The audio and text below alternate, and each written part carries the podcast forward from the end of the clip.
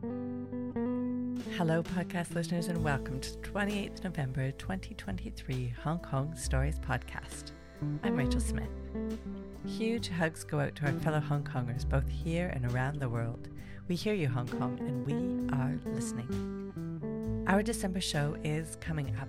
It will be performed live on 7th of December, which is a Thursday, at the Fringe Club, and the theme this time is salt and pepper.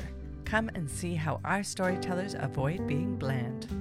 Get your tickets through the link on the website hongkongstories.com. Hong Kong Stories. It's better than drama. It's better than comedy. It's real life.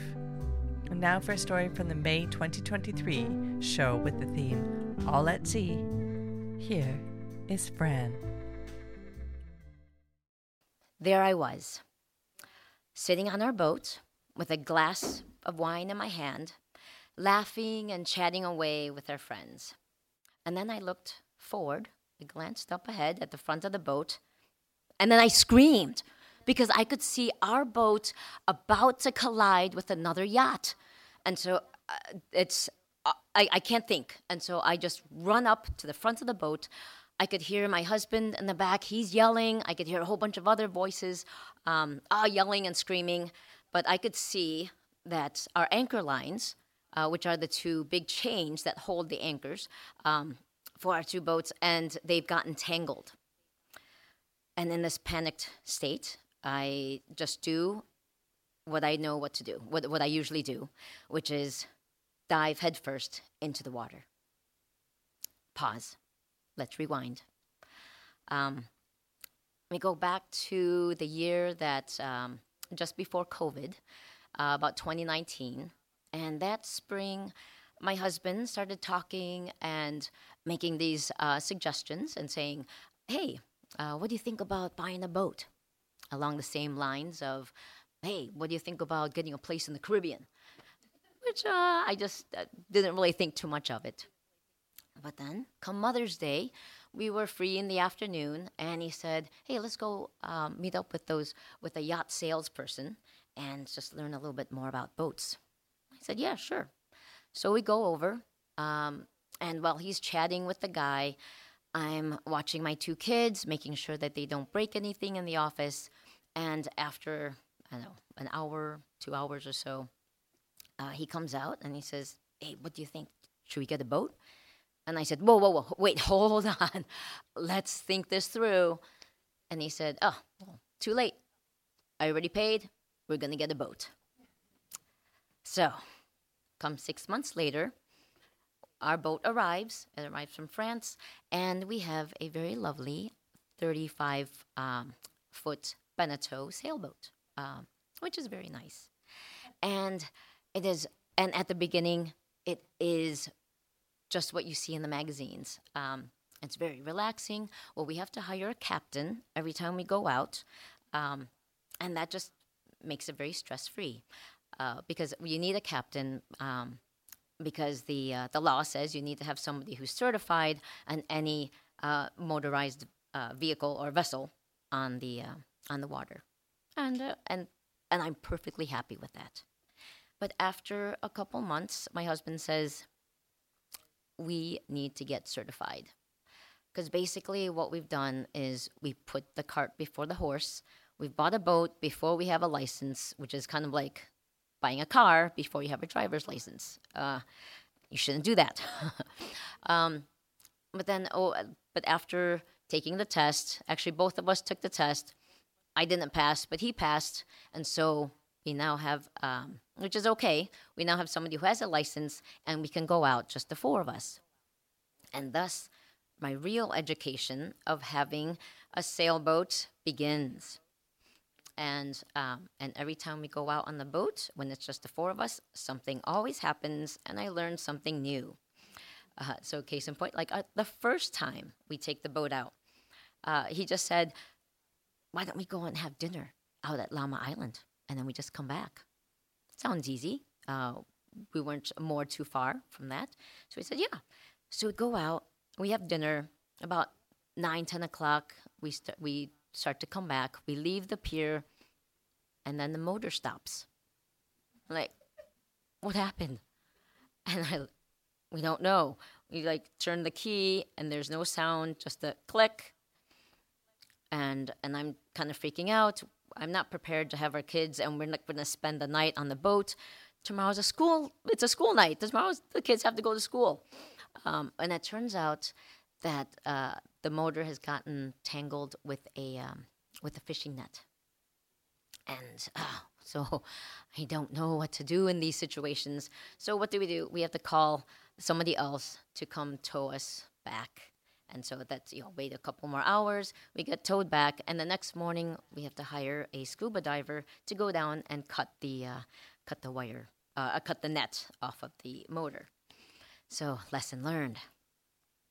Um, so now that we have my, my husband is the captain, um, that leaves me and the kids. We are the crew.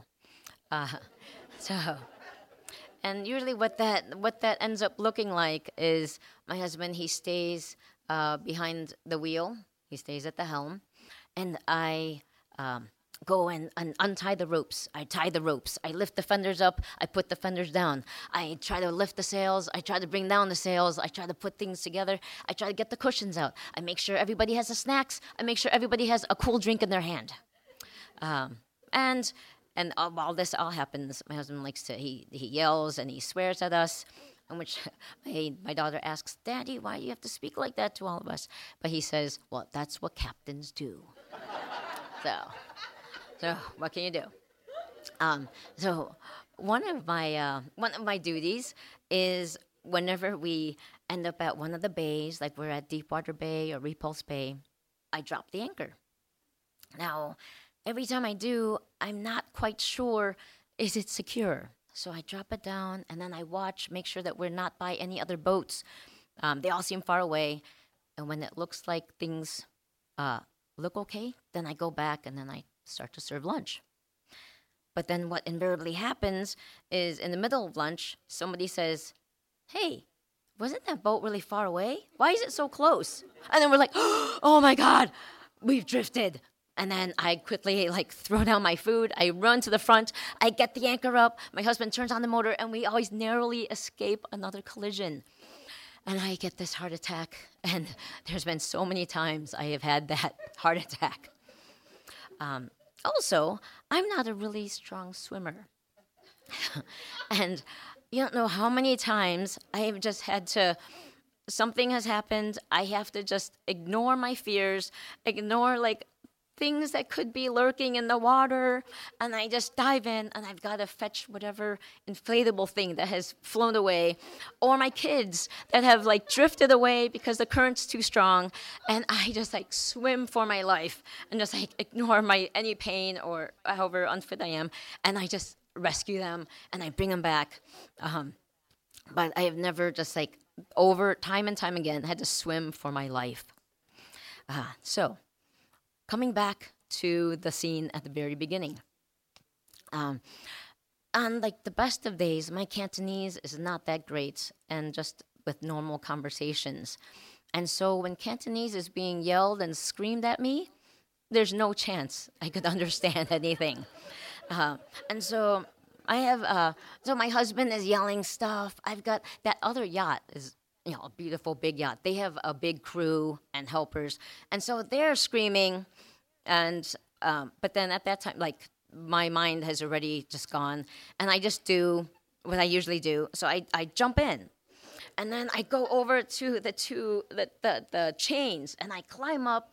And I wrestle those chains, and then I fall into the water, climb back up, wrestle the chains, and I fall back. And I keep doing that over and over until the other boat, um, they have a tender, they that with a small motorboat, and they send it out, and then they tell me, you know, get onto their boat, and so you know, so I get out, um, and then they are they know what they're doing, so they're able to kind of maneuver. They go and take our boat and their boat, and they maneuver our boats, and we untangle um, the anchor lines, and then at that time, I've I'm back on our boat. Um, I see our other other friends, uh, a couple, and they're hugging each other.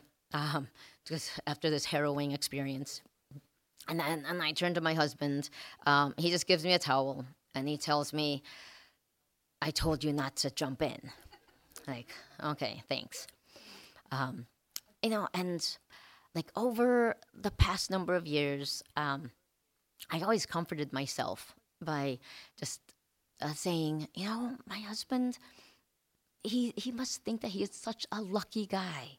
I mean, he's got this wife who is just willing to just just you know regardless of her own life, will just jump in and just like without any fear, just save this or rescue that and make sure everyone's okay and make sure everyone else is having a good time.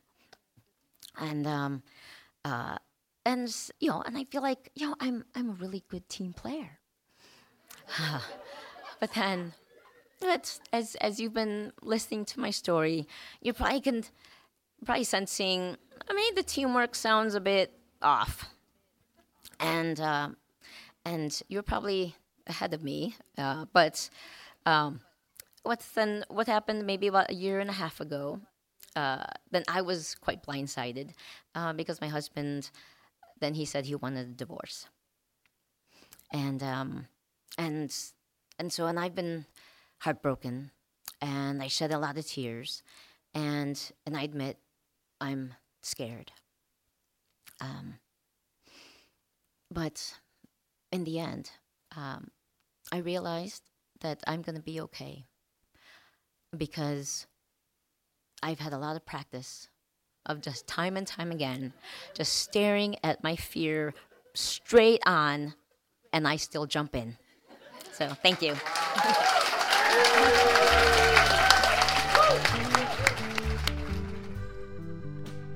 Thanks for listening to today's stories brought to you by Hong Kong Stories. The music for this podcast was written and performed by Andrew Robert Smith. Everyone has a story to tell.